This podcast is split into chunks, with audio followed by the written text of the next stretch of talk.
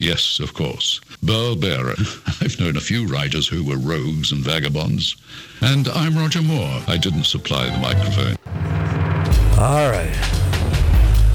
True Crime Uncensored, America's premier true crime podcast, celebrating our 14th year, and we've done absolutely nothing to improve the program all this time. Produced with a vengeance by Magic Matt Allen. I'm the legendary Burl Barer. Our fact checker co host, what's his name? Mike Boyer.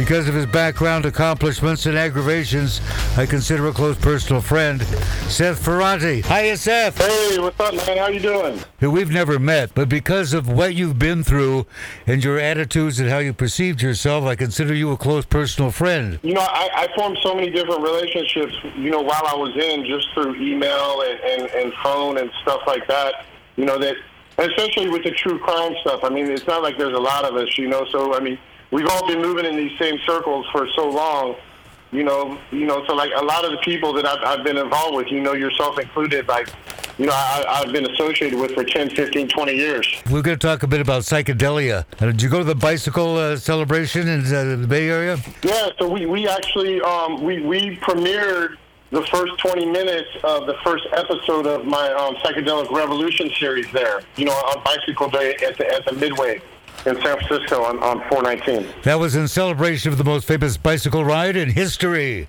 Dr. Albert Hofmann. Yeah. Yeah, first LSD trip on wheels. Yeah, no, definitely, man. So that's that's what um, you know that series. It, it, it kind of starts out. You know, it starts out with Albert Hofmann and, and the first the first episode, which is Volume One. I'm I'm uh, titling the Genesis. Kind of goes from you know that event in 1943 to basically you know when LSD was made illegal in 1966 and you know that that was kind of like the the end of the '60s and the, the advent of the, the war on drugs. You know, so we, we Yeah. that's going to be a, about Yeah, also known as the war on youth and the war on minorities. Yeah, no, definitely because. I mean, that's a proven fact. I mean, they said they said uh, that guy came out a couple of years ago who was under Nixon, and, and he said they were targeting the blacks and the hippies. Yep, blacks and hippies, got to watch out for them. Goes right along with the uh, international Zionist conspiracy that I keep hearing about. And I haven't, I haven't got my check yet, and I'm very upset about Yeah, that. but if you were a black hippie, you If I was a black hippie, I would have got my check. Uh, the first time I had LSD, it was perfectly legal. You know, and I hear people say, "Yo, wow, man, you you smoked pot when it was still illegal. I took LSD when it was legal." Yeah, And same thing with uh, MDMA. Ecstasy was given me by my doctor as part of my therapeutic experiences. And I'll tell you, yeah, because MDMA was legal until the, the like the mid '80s, I think. that's right. Well, actually, later than that. Uh, 90, uh, 91, 90, 91, 89, uh, maybe. Because I went to a, a new doctor and I got some weird weird conditions because I got whacked in the head accidentally uh, when I was a newborn child, and my brain rewired itself completely. So neurologists love to study my brain because it processes information totally different than it's supposed to, in quotes and uh, it had some positive uh, effects and some unpleasant side effects. It said, uh, "I think that this uh, will be an absolutely wonderful experience for you here," and gave me the uh, the ecstasy MDMA, and it came with uh, an instruction manual from the ph- pharmacy company. You know, don't throw uh, snacks down your throat because your throat might get numb. You know, drink plenty. Yeah. Of, you know, but it was like really kind of a fun and official uh, handbook that came with with the capsule, and uh, it was absolutely delightful. I had a great sales day. Everyone benefited from it. my empathy was really up there with my clients, so it's a lot of fun. Oh, and you know what's funny? Um, you know, I've, I've never done MDMA in my life. You're missing a real treat, but it's crap on the street. Yeah, yeah, no. Um, you know, I mean, I've done a ton of LSD. You know, I'm, I'm a big mushroom guy. Uh-huh. Uh, I've even experimented with peyote, but uh, yeah, never M- MDMA, never. You know, um, so I don't know. I don't know. I don't know. It's like so late in the game, man. I'm like in my 50s, so I'm like, you know, should I try it or should I just say fuck it? Yeah. I'm, I'm, I'm, I'm at that stage, like, I, I was at that stage once. and I'm 74 now, so give you give you a hint. But actually, it was my favorite. Uh, you know, because LSD is a uh, you know hallucinogenic psychedelic, and MDMA is a non-hallucinogenic, uh, em- empathetic uh, psychedelic. Just you just think everyone's so cute, and uh, the love and trust aspects of the brain are amplified, and they gave it. Originally, it was developed you know, as a diuretic uh, for people in the army, and they gave it to them, and well, I'm not gonna shoot anybody. It just made Yeah. no, no, no. We don't shoot people. You got to be crazy, man. We're not doing that. Although it, it's also uh, as treatment for PTSD. I talked to people who were in the uh, PTSD treatment uh, experiments with MDMA, and the guy said it totally eradicated all symptoms for six months. I said, "What did you do after the six months?" He says, "I went back and begged him to give me uh, an- another dose," and he said, "No, that was the test. It's illegal to give you more." So that was the end of that. So, uh, what was the event like? Was it besides it was good for you? Obviously, you got to uh, premiere your first episode with some really uh, fascinating people there. Yeah, no. So we, you know, on the panel, so we had a panel, and I, I had a lot of the people that are in the film in the panel. You know, I had Hamilton Morris, you know, from uh, Hamilton's Pharmacopoeia, you know, from Vice. He was there. Um, Carolyn Mountain Girl Garcia, who was a Merry Prankster, and also was um, Jerry Garcia from the Grateful Dead, his his longtime wife. She was there. They're both in the film. Rhoney Stanley was on the pa- panel, and um, Rhoney Stanley was Bear Owsley's, you know, partner. Right. Was actually one of the people. You know, she had his kid, but she, you know, also, you know, she was the one like synthesizing LSD. She was like his lab assistant, so she was actually in the lab, you know, synthesizing LSD with him. You know, back back in the '60s, and um, then we had two. We had Mark McCloud, who is the, uh, you know, he's the curator of the, the Blotter Barn, which is, um, you know, the largest collection of blotter acid, you know, in the world. Oh, There's yeah. 33, yeah, 33,000 uh, pages of um, blotter acid. If you, can, if you browse it- through those pages, do you get a contact high from touching the pages, or do they have them sealed in plastic? No, you know, um, the, the thing with the LSD, so, you know, I mean, they're all hanging up in this room and it gets a lot of sunlight. So, They you know, killed it, after a yeah. little bit of time, yeah, the sunlight kills it. So, you know, he says, like, some of the pages at some of the time, they were like real pages, you know, but over the years, you know, it's, it's funny, too, because um, Mark McCloud, you know, he, he actually got indicted by the feds. So the feds actually came into his house. He lives right in the Mission District. He has like one of those big old Victorians in the Mission District. And um, they actually came in his house at two different times. One time in the beginning of the 2000s and, and one time more recently, like around 2012. And, and they were trying to connect him to like different LSD conspiracies, conspiracies with the feds. And so the first time they went in, I think like 2003 or something, and they, they seized like all the all the blotter acid off his walls, and they, they put it in like you know they put like evidence stickers on all the frames. Right. So then he beat that case. You know he beat that case. So he took all the evidence stickers off, all the DEA evidence stickers. Then they came back in 2012 and they did the same thing, you know, and, and he like went to trial again and he got found not guilty. But this time, you know, and still to this present day, he decided to leave the evidence stickers on. So when you go in to the bottom floor of his house, which is his museum, the Blotter Barn, all the framed blotter sheets have the DEA stickers on them, Huh. evidence stickers. Hey, did you meet uh, Leonard Pickard? Yeah, no, I know Leonard. You know, I, I actually filmed Leonard for the film. I interviewed him, and I, I got a long uh, standing relationship with Leonard. You know, we used to write back and forth while we were in. So, you know, I've been in communication with Leonard for probably like 15, 20 years. Wow, that's And, a, um, his story is yeah. fascinating. Uh, Dennis McDougal wrote uh, a book about uh, Operation White Rabbit, about uh, Yeah, yeah. No, that's awesome. Definitely awesome. book. but Leonard actually he could he couldn't go. He couldn't make it. He was supposed to be on the panel, but something came up and, and he couldn't make it for the uh, for the bicycle day celebration. So he was the one person we missed. But we we still had we had Timothy Tyler. Who you know he had a life sentence for LSD and he got a pardon. From Obama. We had Sunshine Kesey, who is um, Mountain Girl and Ken Kesey's daughter. You know Ken Kesey Yeah, right. from the you know yeah the Merry Pranksters and wrote One Flew Over Cuckoo's Nest. So, I mean, we had. I mean, it, it was just an awesome turnout, man. It, it was a sold out event. You know, um, I you know it was very well received. You know, everybody told me you know they can't wait until the whole series comes out. You know, they're ready. You know, to, to watch it, and everybody wanted to know like where it's going to be. And um, for me, it was just powerful because you know, I'm, I'm always like in, in history. It's like you know, the men always get all the credit in, in history, and and they're always like kind of, especially criminal activities, you know, or outlaw activities. The men are kind of like at the forefront, you know, because usually Right. the men that end up taking the rap and going to jail, you know, and, and rightly so. But you know, these these women, you know, like Rhoney Stanley, Carolyn Garcia, you know, Sunshine Kesey. I mean, th- these are like the high priestesses of this culture. You know, this culture that we're a part of, this culture that they created, and that I kind of came to in the '80s.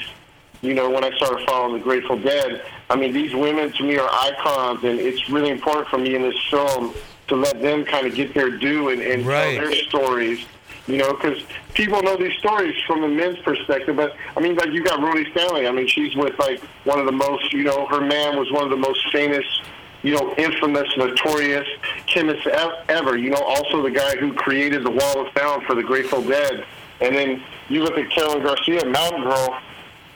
I mean, her her first her first uh, you know boyfriend that she had a kid with, Sunshine Kesey, like Ken Kesey, you know, the leader of the Merry Pranksters and, and, and the famous author. And then you know her her second you know husband is uh, you know Jerry Garcia from the Grateful Dead. So it's like. You know, to me, it's it's just real interesting. You know, to meet these women and, and get to know them, and you know, interview them and, and let them kind of tell their stories you know, because I think I think they've really been underrepresented, and, and, and to me, these women are just as big as icons as the men. Oh yeah, I always say they're, they're the emotional connection barometer of the story, which is why when uh, when Frank Girardi and I wrote Betrayal in Blue about the cocaine dealing cops in the NYPD, uh, Michael Dowd and Ken Eurell, we started the book not with them, but with Ken's wife. You know, because they- she was there the whole, you know, the whole time, though, knew everything that was going on, you know, and uh, how it affected her when the cops came crashing in uh, to, uh, you know, search the house. The other cops came in to search the house, and she doesn't know what the hell's going on, you know. Uh, she passed away, unfortunately, about a year ago, but uh, suddenly, too bad. But she was a fantastic woman, and uh, I think we made the right call. Of course, as you know, uh, true crime as a genre is uh, female dominated in terms of purchases. They're the ones buying most of the books, listening to most of the podcasts. And uh, we started this show uh, to see if we could get men into it. And uh, I'm proud to say that our latest demographic study shows it's 50 50. Uh, half men, half women. Uh, the men are effeminate, but that's okay. Yeah. But uh, you know, we, and we have people listed all the way to Pakistan. So it's a it's a fascinating genre.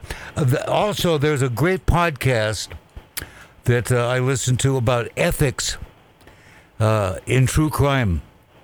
Uh, true crime writing and, and true crime podcasts. And the FBI has a concern about this too. That if you've got an ongoing case and it's controversial, you get a bunch of talking heads on radio or TV, you know, spouting off their opinions, it can totally screw up a case. It can, if the killer is listening, they'll destroy evidence. They may freak out. They don't know the difference between a real expert and just some, you know, asshole, you know, shooting his mouth off. Yeah, yeah. And uh, so that's one reason on, on this show uh, we don't do trial by uh, trial by talk show or indictment by soundbite. You know, we we try to keep away from that Well, entirely. I'm, I'm, I'm perfectly. yeah, Uh, I, your mic's Oh, no, not. Uh, definitely. oh, my mic, mic's not up. hey, my, here, try my microphone. Uh, I am. Uh, I'm pretty sure that no one would uh, dispute that this show is criminal. Yes, we've been accused of that because we often have criminals on the show, or reformed criminals such as our mutual friend uh, Pavle Stanimirovic, aka Punch. I think Yeah, yeah, yeah. I love Punch. I love Punch. everybody loves Punch. He's a wonderful guy. We spent a lot of time on the phone uh, yesterday. Our book's getting ready to come out, Stealing Manhattan.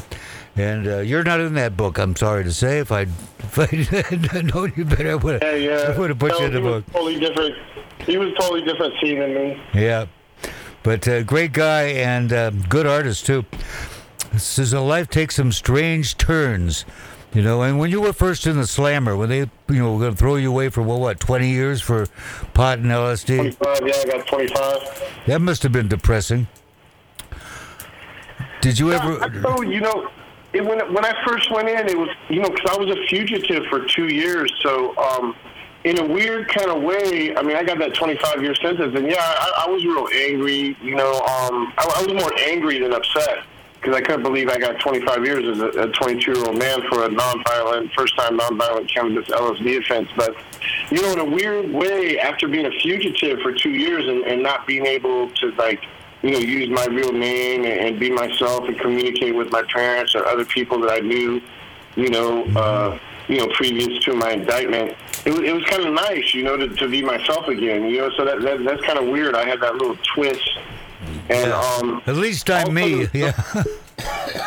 yeah, and also those first couple years in prison, like it was the first time, you know, that I was actually like drug free for since since I was like 13. So, you know, I, I was using you know drugs, you know, mostly just marijuana and, and psychedelics, you know, from the age of 13, you know, to the age of 22. So, you know, kind of numbing myself or, or whatever, you know, Right. expanding my mind, you know, blowing my mind out, how, however you want to say it. You know, I I don't like the word drug abuse because I believe I always had a a, a higher, uh, you know, higher intentions with, with my drug use. But um, you know, it was the first time where I was kind of drug free and I and I could kind of recalibrate right. who I was and, and, and where my life was going. Yeah, I did uh, 13 years uh, in abstinence to see see the difference. Yeah. Yeah, but I just always had a thing for the psychedelics. There, uh, there was a, an interesting uh, paper written by some researcher on psychedelics, especially LSD. And I had this, maybe you did too. I felt 100% comfortable on LSD as if I had been there a million times before, like going to a favorite vacation spot. It was so familiar to me. And this, that's what the entire research was on. That that's a very small percentage, and we don't know why that is.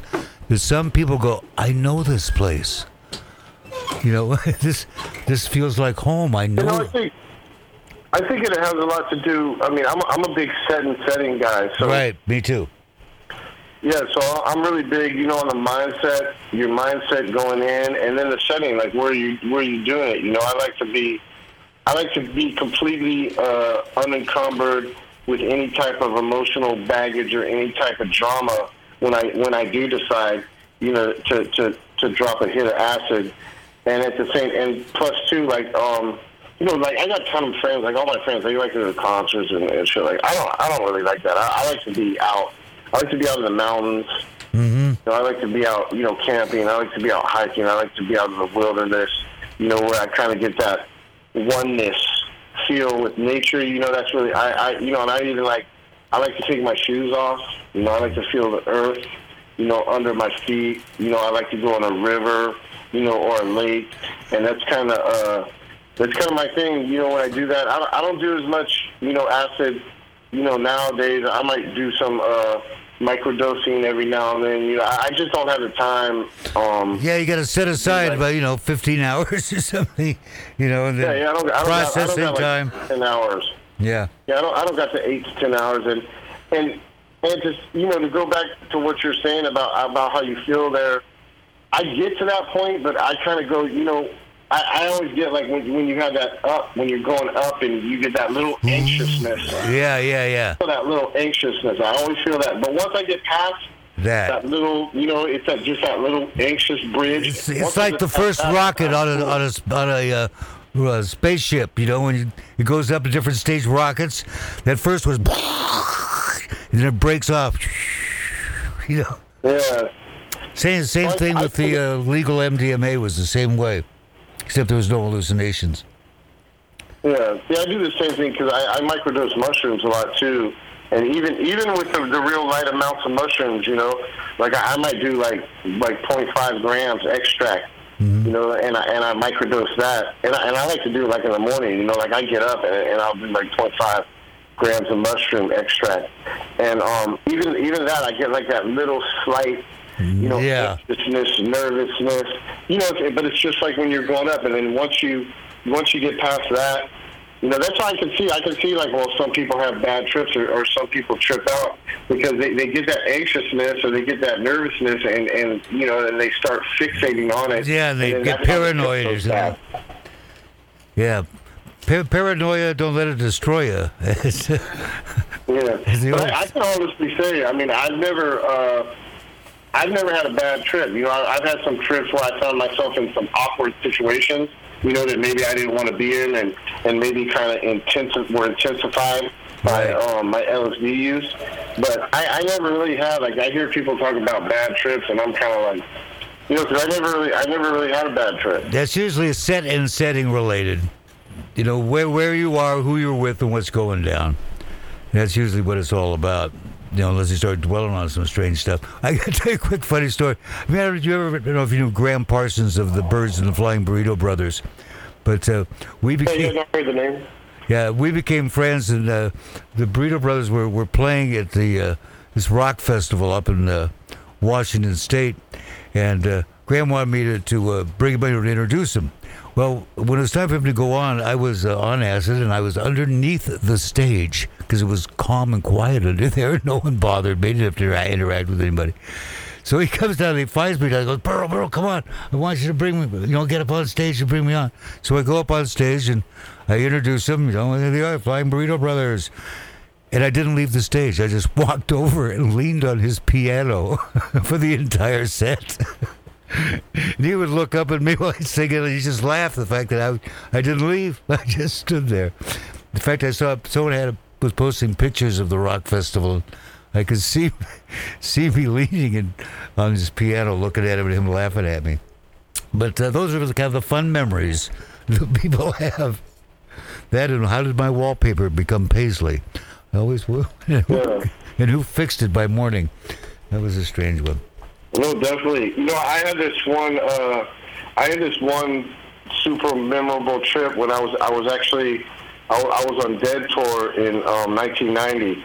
So it was a summer. It was in um, it was in Three Rivers, you know, in Pittsburgh, and they played a show. And it was it was it was either right after the keyboardist Brent Mydland, right after he died, or right before. You know, he OD'd on speedball. So it, it was. I'm, I'm, I can't remember exactly when if it was before or if it was after, but I was I was like on this Jimi Hendrix thing, right? And you know, I, I'd watched some documentaries or I read something in a book where it said like Jimi Hendrix would before he'd go on stage, he would like pour a whole bunch of acid like on his bandana, you know, like liquid liquid LSD, and he would pour it on his bandana, and then he would put it on his head, and he would go on stage and start playing. So I was like, man, I was like, man, I want to, I want to try this. that. Yeah, so I, I, I, I had, you know, like a bottle. I had like a bottle, and it was, you know, it was like a hundred hits, and and I was only gonna maybe pour like a, a quarter or, or a half on it, but you know, like my hand slipped or whatever, and I ended up pouring almost the whole bottle. You know, Jeez. probably like three fourths of the bottle on this bandana. But I was like, whatever, you know, I was a young kid, you know, adventurous. So I was like, fuck it. So um, I put what was probably like 75 hits, you know, soaked into this bandana. You know, I, I tied it up and I, I wrapped it around my head and I went into the show.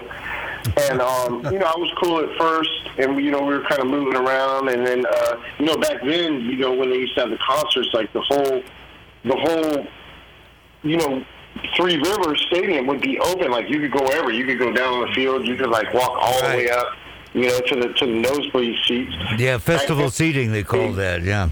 Yeah, I mean that was cool. Like when the shows were like that, it was so cool. You could just walk around the whole stadium, and um, so you know we went up to where everybody was smoking pot, you know, before the show, and um, it was like a, you know everybody smoked pot like up in the nosebleed seat. So I walked up there before I started tripping, and you know we were smoking weed, you know, hanging out with the homeboys, shit like that, you know.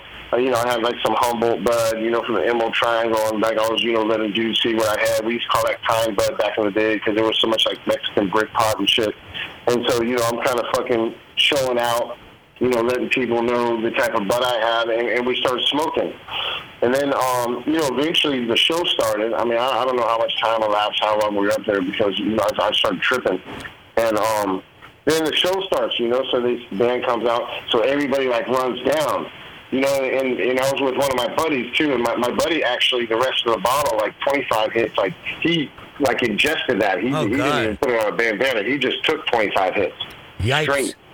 So yeah, so um, we we're both like tripping. I mean, I don't know how many hits I took, but you know, it's like 75. It's coming in through my skin, which I hear a lot of people say that that doesn't work, but I did it, and that shit fucking that shit worked. that worked for you. huh? I see people put liquid acid on their hands all the time, and they trip. So sometimes I've seen like. You know, uh, people say that, or people want to argue that that doesn't work, but I I don't think they know what they're talking about. But um, so we're both tripping, and everybody runs down to the show, right? And so we're like, ah, let's go, right? But we're in the nosebleed seats, and it's like, you know, it's like these steps, like straight down. Right, right. Cliff. Right, so we kind of look, and we feel like we're looking over the edge, and we're, we both look at each other, and we're like, oh, we'll just wait a little bit, you know, we're scared. We don't want to walk down the trip, you know, so so we go back and, and, and we just hang out and we start smoking more pot and people are coming up and they're like, hey man, when are you gonna come down to the show? And you know, it, it just time went on and time went on, and then it was like the show was over and we probably tried like maybe like ten different times to walk down the steps, but we couldn't. we, we were just we were tripping balls. It was it was like it was too scary, you know. We were know, like, it's "There's like being way." at Mount Everest. Yeah, so we, we just stay up there and smoke weed and, and listen to the music up there. And then eventually, like, everybody rolled out. You know, the show was over. The stadium started to empty, and we're still sitting up there. I mean, I, I don't know how much time elapsed, but it had to be like five or six hours we're sitting up there, right? Mm-hmm. You know, from pre-show to show to after the show. And so then, like, you know, a, a janitor is, it was, I vividly remember this. It's, it's like this, this black dude, like, he's, he's like, you know, the janitor, he's like picking up stuff, and, and like, he comes up there and he's like, yo, man, he's like, you guys got to go. And we're like, what are you talking about? He's like, they're going to, you know, he goes, as soon as we clean this up, like, we're locking, you know, we're locking the gates. You're going to be locked in here if you don't leave, like, right now, you know, or very soon. And so finally, we're like, man, you know, I just look at my buddy and we're like, man, how are we going to get down, man? And, you know, we're, we're still tripping, but, you know, it's five or six hours, so we're not tripping as much. Right. Maybe we might have already peaked. So we're like, fuck it, we got to go. So we actually start crawling down the steps like backwards. You know, like like a crab or a spider, and, and we and we go all the way down out of the nosebleed seats. And you know, in the big stadiums, they got like the level. So you know, we get to like the one level, and they were cool. We get to the level. It was just that first Yeah, first we, we were section. like all the way up at the top. Yeah, so that you know, and then we got to the level, and we finally made our way out to the parking lot. But uh, it was just uh, that was like a crazy. That's like that was probably like for me, that was like a bad trip. You know, what I mean, some people would make that into something real bad, but for me, it was just like, you know, we couldn't cope, we couldn't deal with the stairs, so we didn't deal with the stairs. Why deal with it? you know, all's well that ends well. You know, he, he got out of there eventually and probably enjoyed the concert, which you could hear of it. So, you know, it, it all turned out okay. I mean, you can hear. I mean, the Grateful Dead plays loud, so even up there, I mean, you can hear them. Yeah, the other thing is, is having sex on LSD is always entertaining to find yourself suddenly copulating with a lizard. Oh no, you know, I always thought when I would take LSD, because you know, you really look at yourself, man. So, I don't know. I always thought like I looked ugly on LSD, and I would always think like other people look u- ugly. Yeah, well, they Like, kept turning into like, like- lizards and stuff. So that was kind of entertaining until Yeah. until you're making love to one. On a Yeah, no, I much prefer. I much prefer. Uh, you know, when when I when I enjoy you know the company with my wife, you know, um, I much I much prefer you know being on mushrooms for me, you know, than to be on LSD. I, I was never like a big LSD. eroticized you know, uh, situation. Yeah, it's a whole different trip because it's more non-physical, you know. And plus, you got a paisley covered lizard in your bed, it's a totally different Yeah, situation. well, that's crazy. No mushrooms. I, I don't know. For me, like mushrooms, when I take mushrooms, even just microdosing, mushrooms just make, makes me really appreciate my life.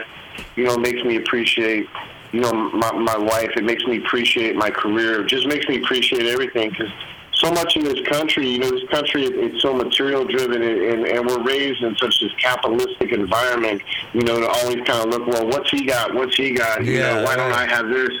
And it's kind of like a, a glass, a glass half empty. You know, kind of existence, man, which we kind of live, you know, and we, which is kind of society forces on us in this country. So I've always been, you know, the type of dude. I try to stay positive. I try to look forward Right. and um, I try to see the glasses half full. So when, I do mushrooms, man, mushrooms just really give me that appreciation. Yeah, the thing you know, I You know, come from Washington, and- Washington State. In Washington State, those Liberty caps, they just grow wild. The mushroom, picking, you know, uh, harvesting season, you got thousands of people out picking these things. They're growing wild all over the place. No one comes and arrests you.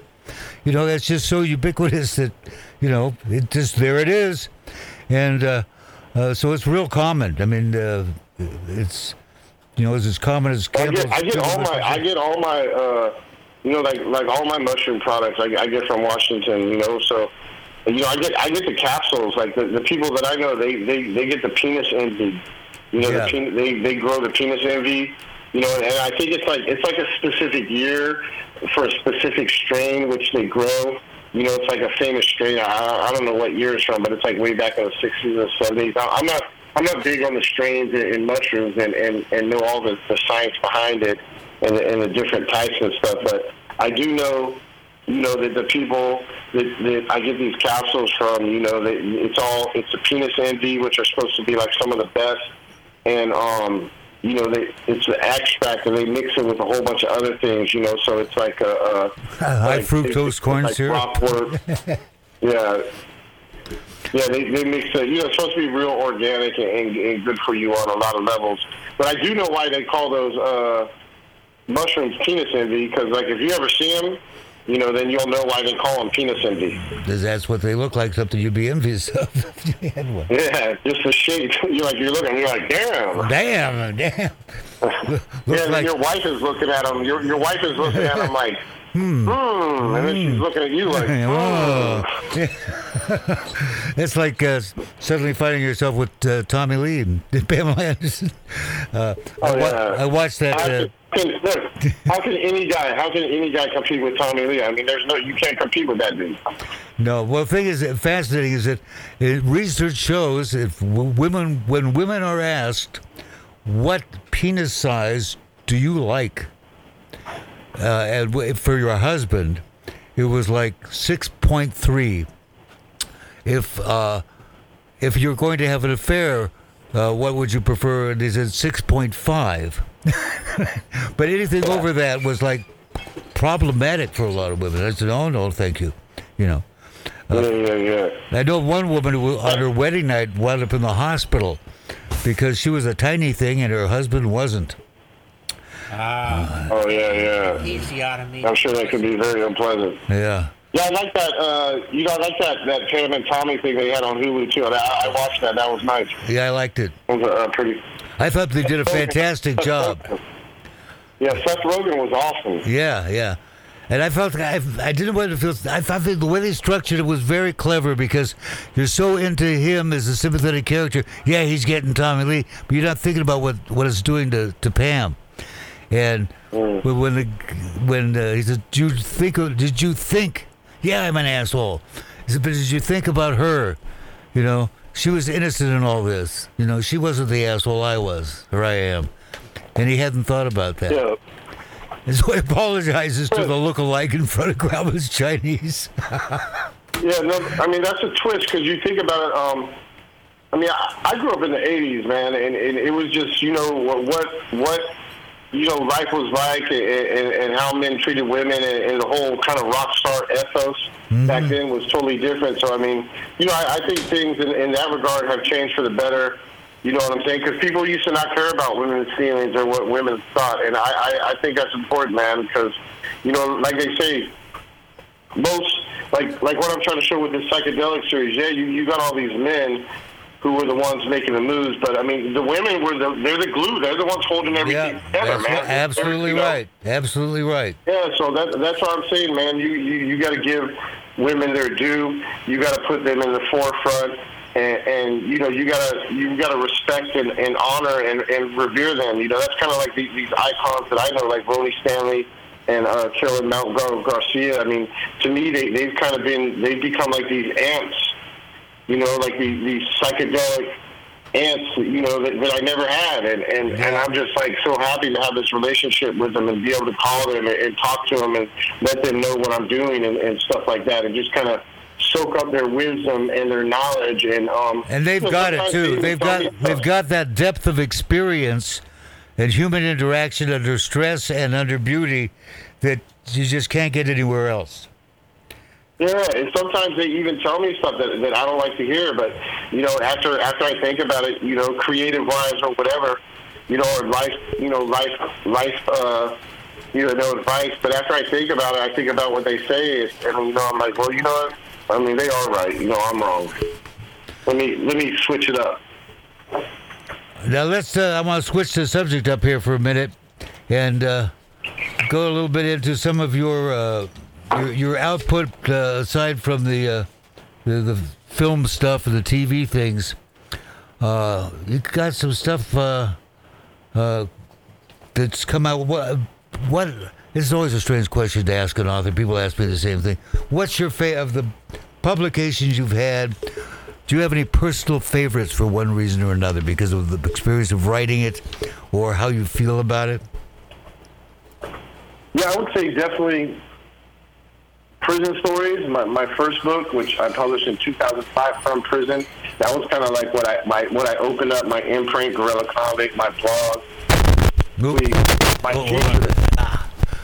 hold on a second. We had a little earthquake of, Okay. of noise there, unfortunately. Okay, that was the first book, Prison Yeah, Stories. so Prison Stories was, was my first book, and that's kind of how I launched my whole brand from prison. So um, that book is really special to me, and, and, and still to this day, I think that's probably my best book because it was my first book, and I just put so much time and effort. Because, you know, when, when you're a first-time author and you never put a book out before, I mean, you just, you know, you, you question everything. You second guess everything. You know, you doubt everything. So you just keep going over and over and over, you know. Yeah. And so I, I just feel like that book is like really, really finely crafted. It's, it's like, you know, like for craftsmanship, for me, it's probably, it's probably, you know, besides like, you know, some of the films I've been on, like White Boy or some of the stuff I'm doing now, you know, film-wise, Prison Stories is probably my finest, finally, most finely crafted uh, content, you know, that I've ever put out, you know, and I would put Prison Stories up against White Boy for craftsmanship, you know, and some of this newer stuff that, that, that I'm going to be dropping in the next year. So, you know, plus Prison Stories, it's, it's, it's basically like my first two years in prison. You know, I wrote it as fiction, but it's basically biographical. Mm-hmm. You know, and it's kind of like what I was experiencing in federal prison in a, in a medium to high security institution as, as a 22, 24 year old, you know, who grew up in the suburbs and who's kind of thrust into this, you know, in the belly of the beast, this netherworld of corruption and violence. And um, it just real, really captures you know what what I experienced and what it was like for me. So I would say for the book, that's probably like my my my number one. Um, but then my number one A, it has to be my Supreme Team book. It's another book that um. I mean, it's a huge, it's a huge book. It's like a hundred thousand words, you know. And as a writer, you know, a hundred thousand words, like that's like a huge book. Most books are like, you know, around sixty thousand Right, words. right. It's that. Yeah, so it's, just this huge tomb of knowledge, man, where I told like this whole Supreme Team story, and I had access to all the guys that were in the crew that were there. You know, I had access to Supreme. You know, I had access to a lot of these other guys. You know, that I interviewed, and um, I just put a lot of time and effort. I was like, you know, like when you write a book, like I was immersed, like I was obsessed with that book, you know, and I was obsessed with that Supreme Team story for probably like the, the two, three years that it took me to write that book and to do all the edit. And um, you know, I just read, I read so many articles, I read so many court records, man, and trying to incorporate all Oh, that yeah. into. And, you know, I'll tell you the thing about court records. I was getting. The thing about court records that's really, as an author, this pissed me off, is I go through, uh, like say on uh, Murder in the Family, which was my my one so far New York Times bestseller, hundred thousand words. I know exactly what you're talking about, and you go through the court records, and you you as the author have to find what it is in there that's going to propel the story forward that the audience or the reader is going to be able to understand in context. It's not easy. And then I'd read someone say, "Oh, all he did was throw a bunch of court documents in the book," and I want to go to their house and bitch slap them. You know, Yeah, yeah. because that's not it, it's not just a bunch of court records thrown into the book. You know, it takes some real thought and planning and discernment to decide what to use and how to use it. And a lot of people don't get that. They just think of, oh, if it's a quote from a court record, he just tossed it And then in there. where it fits. Yeah. It's important where it fits. Exactly, It exactly. Yeah, it has to fit to move the story forward. You know, um, I, I always tell people, right? I, I tell people because people say, you know, I, I, I got a big body of work. You know, I'm very prolific. You know, I've, I've gone from like, you know, writing articles to writing books to now writing, you know, uh, documentaries and movies. And, you know, so, so I really evolved as a writer and, and I've gotten to, you know, the highest level as, as a writer. And like I say, there's still a higher level out there that I'm, I'm still, um, you know, trying to get to.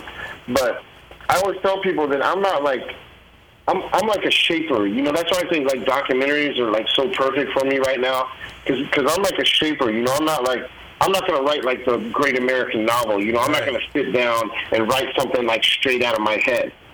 You know, like I, I admire like the fiction writers that can do the stuff like that. They can just sit down and, and pour stuff right out of their head onto paper. That's not how I write. You know, I'm a I'm a research guy. You know, I, I, I need like all the facts. You know, I need the interviews. You know, without the interviews, I, I can't I can't do anything. Right. You know, and then I need the court records. I need the newspaper articles.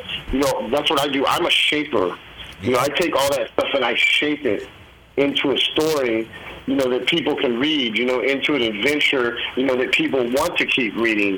And that, that's, that's kind of my thing, you know, so that's why for me, you know, since I've been out, now, you know, now going on seven years, you know, the documentaries are perfect for me right now because that's basically what you do. You, you just, you know, Same- you shape. Same you technique. interviews, You get everything you need. Same technique, same process. It's just you're dealing with visuals instead of just the words. Yeah, that's what I tell people all the time. They're like, "Well, how did you make this transition, you know, from like journalist to, to you know, author, you know, to filmmaker?" And I tell them it's it's it's all it's all the same thing, man. You know, even even like my documentaries, I do the interviews, I transcribe them, I get them. Tra- I don't transcribe them, but I get like a service to transcribe right. them, and then I pick out quotes and I start building, and I build it from the quotes. It's, it's still all written to me, you know. I, and then I give it to the editor, you know. But I got to put like the time stamps and all that stuff in, so the editor knows where to go grab the quotes. But I still write it, Right. you know, with, Right, with right. the quotes, and I just yeah, I just lay them out, and then I get to the editor, and he makes it visual, you know. And I work back and forth with the editor, but you know, it's still like it's still like the same thing. Yeah, you're still So the same process. Still the same process of gathering together all the information you possibly can. And then, as you say, you're a shaper. You got to shape it and put it in a form uh, structurally that the audience can relate to. And sometimes that can be a real challenge. Now, I'll give you an example. Uh, in my book, Man Overboard Counterfeit Resurrection of Phil Champagne, which is a true story, uh, it's, uh, the climax, the big action show is a climax, doesn't come at the end of the book. So, you know, I didn't want to have it happen in the middle and then just be all downhill from there. So I had to do it so I was going back and forth in time and find transitions that worked to communicate that to the reader so they didn't get confused. And I guess it worked. Cathy Scott, who's a great true crime writer herself, uh, she's crazy about that book, more so than I am, uh, because of that. Uh, the other thing I, I always like to do, and maybe uh, you do it or you will do it in the future, I'm sure, is you think, what can I do as an outlaw in this profession? What can I do that there's something that you're not supposed to do or that the unwritten laws say of, of, of uh, not of ethics, but of structure or whatever that you don't do, that isn't done, and finding a way to do it that works. uh, which I'm happy to say I've done. I've done a couple times. I had, I had my, agent call up one time and she said, "You have committed literary heresy, but you got away with it." Yeah. but it's like, You know, so, I- I- go ahead. I kind of go, you know, with the film thing. Like, you know, I, I see like, you know, guys like Quentin Tarantino, and this is even in my writing. You know, a lot of the, the, the very best filmmakers, in my opinion, like they, they pay they pay homage to different filmmakers. Like they, you know, they basically Right. steal little parts Right. or scenes and, and replicate them in, in their movies. And so I've always done that with my writing. So what I do, you know, is I'll see like I'll read a book and, and like I like how they laid it out. I like how they did the chapters. I like how they did the chapter headings. I like how they laid out the words on the page. Right. And and that's what I've done with all my books. I, I see something that I like and then I replicate it. You know, of course I'm not replicating their story because you know in writing that would be plagiarism, you know, Yeah. the, the death knell for a writer. But you know, I, I replicate the style. I replicate the way it looks. I repl- replicate, you know, how even they might have the title and and they might have like a quote after the title. Right, right. You know, and so you know, and, and I've done that. Like I've read books where you know you see books where it has like you know the the the chapter heading, but then it has like some quotes underneath. Yes. So I've always stuff like that. that I Yeah, I do that too. From other writers. You know, the thing is, the people who read in this genre, they get it. They get that because they know what you're doing. I, I just say I have a line in in uh, uh, Stealing Manhattan where talking about uh, Punch's dad and his best friend, the professor, and uh, Bronco uh, uh, uh, Punch's mother. I have her say, I, I say as a narrator, whatever, in the parlance of 1968, they were the Frankie Lee and Judas Priest. And she says they were the best of friends. Well, that's a Bob Dylan lyric. Frankie Lee and Judas Priest, they were the best of friends. It's on a John Wesley Harding album, you know. But someone familiar with that album and familiar with Dylan will know that will recognize that. You know, wait a second, that's a Bob Dylan lyric. you know, uh, little things like that are fun to sneak in. When I was writing for Kensington, uh, Murder in the Family, there's and this is a tragic, horrible story. This guy murders his aunt and, and her two little kids. There's no room for humor or tongue in cheek in there. The only only hint of it is in one one line. It said, the sperm sample slipped through the prosecution's fingers and landed in the defense's lap. Yeah. That was the only thing I know in the entire book. But it's fun to do that stuff. And it's it's Yeah, no, I love, I love, I love those little, those little like, I, I mean, I call them like, you know, they're like little tricks or, or you know, Yeah. and stuff like that. But um, have films, they movies, they call them Easter eggs.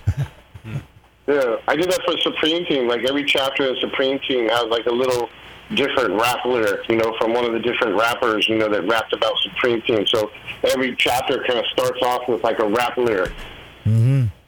Yeah, it's, it's fun to do that, and the audience or the readers appreciate it because they like it, they get it. You know, it's like uh, inside Yeah, jokes. it really brings the, it brings the cultural. Yeah, it brings the cultural aspect, and, and it shows that you know. Because I, I I think so many writers, especially nowadays, you know, writers of you know books and even films or whatever. It's like people are just looking for for the killer story, or people are just looking for something that sells. You know, and and whatever. Granted, I mean, people got to eat. I, I'm not knocking it, but you know, like like the stuff that I do, I, I'm very passionate about my work and and I'm like a big cultural guy, so you know everything I do, it's either it's because I'm part of the culture, you know, or it's because I've been with the culture, I've experienced the culture. I mean, you know, if I never did 21 years in prison, I would have never written all those books about the African American drug lords because you know I had no experience with those dudes. I didn't know those dudes, but then I was locked up with those dudes. I met them, you know, I ate with them, I broke bread with them, you know, I played basketball with them, I formed friendships with them.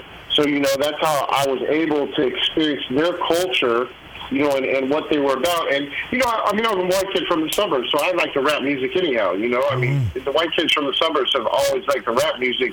But Right. I got that little extra experience by going to prison where I actually was with these guys, you know, 24-7, you know, in the prison and on the yard. Yeah. Hey, have you read Daniel Genis' book, Sentence, 10 Years and a Thousand Books in Prison? No, no, I, I I haven't, man. But I mean, I've, I've known about him for a long time. At one point, we were we were corresponding back and forth, but I think you know, he he went back in at some point, or went back in a couple times. But uh, yeah, I always thought, you know, he, he I mean, dude, dude is a, a very, very uh, fascinating writer, man. It's a Um, great. I mean, You'll you'll love the book. It's a fantastic book. I really highly recommend Yeah. it. And I think it gives And I a. know, I know, I know, I know he's had his struggles, man. So I, I'm really happy that he has his books out. And like I'll see him on social media sometimes. So you know, I'm, I'm happy he has a book out. It looks like he's doing really well right now, and, and I'm happy for him. Yeah, me too. Uh, you, he made me a cheesecake once, like he would make in prison, because he did this whole thing on prison cuisine. And uh, he came. Yeah, Uh, he and his wife came and uh, stayed with us, and and he made a cheesecake, and we watched the movie Predestination, and uh, with the lights down, and he gave me this cheesecake, and damn, I ate the whole thing. And they turned the Oh lights no, up. man! Those, hey, cheese, that, that prison food is awesome, dude. Oh yeah. I actually check this out. So I, I actually, um, I, I'm, you know, I, when I got friends over and stuff, like when when friends come and visit me, right? I always tell them, I'm like, my my main course. I tell them I'm gonna make prison nachos.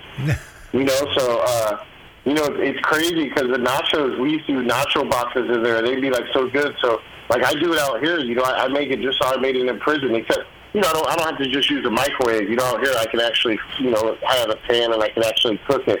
But I do that all the time, man. I do the blends of the cheese. You know, I, I'll, I'll, I'll cook the meat or the chicken. You know, I'll cut up all the vegetables, and then I'll lay the nachos out like on a, on a plate. You know, like how we laid in a box, and then I, I just layer all the stuff over. And people always love it, man. They Yeah. always love the prison nachos. Yep. Some of that stuff is actually really incredible, and it uh, shows great creativity. And uh, you know, what, what, what do you do when you want something that you can't have? You make it yourself. It reminds me of the scene Yeah. in Goodfellas where they're all in, in prison. yeah. And they're they're in their cell with the kitchen and they're making the sauce yeah. and they're cooking the food themselves. Yeah. Yeah. Uh, in fact, that is the thing. on- Yeah, no, that's what that's what it's like, man. That's what it's like, man. I, I was in SCA at Fairton with a bunch of uh, Jersey and New York mobsters, man. And every Sunday, dude, they they used to make a big deal. They would have dudes slicing the garlic all day, cooking the sauce, boiling the pasta like with a stinger, and then you know they would have like 15, 20 dudes. You know, I was actually with uh, Michael Perna you know, um, rest in peace. You know, he, he actually died during COVID, but uh, you know, he was like the consigliere, consigliere for um, I don't know one, one of the families. You know, but the, the the New Jersey branch, right? He, they wrote the book about him, Jersey Boys. You know about his Yeah. his crew, but um. Dude, he was like literally every Sunday he would feed like 20 guys, you know. He had a couple guys like me, you know, five or six of us who were the mainstays on the unit, and we used to help prepare the food and stuff. You know, uh, I used to cook boiled pasta with uh, one of his guys, Mikey Ryan, who, who was like one of his, um, you know, like earners or associates or whatever. He wasn't made because he was an Irish guy, but he Yeah. was like one of Mikey Perna's main guys. Hey, hey Seth, then, uh, we've, we've run out. Of, we've run out of time and, and run out of pasta sauce. Ask him back when his We're, yeah, all right, that's how it goes. Hey, We're, we're going to have you back again. Love having you on the show. It's been a few years since you've been here. I'm glad with all your success. I'm proud of you. Keep it up. No, thank you. Okay. Thank you, man. Definitely. Hey, girl. yeah. What's next? Magic Matt Allen of the Demons of Decadence is live in the Light Up Lounge on OutLawRadioLive.com. Come on. Superstar, where you from? How's it going? I know you got a clue what you're doing. You can play brand new to all the other chicks out here, but I know what you are, what you are, baby. Look at you, getting more than just a re-up, baby. You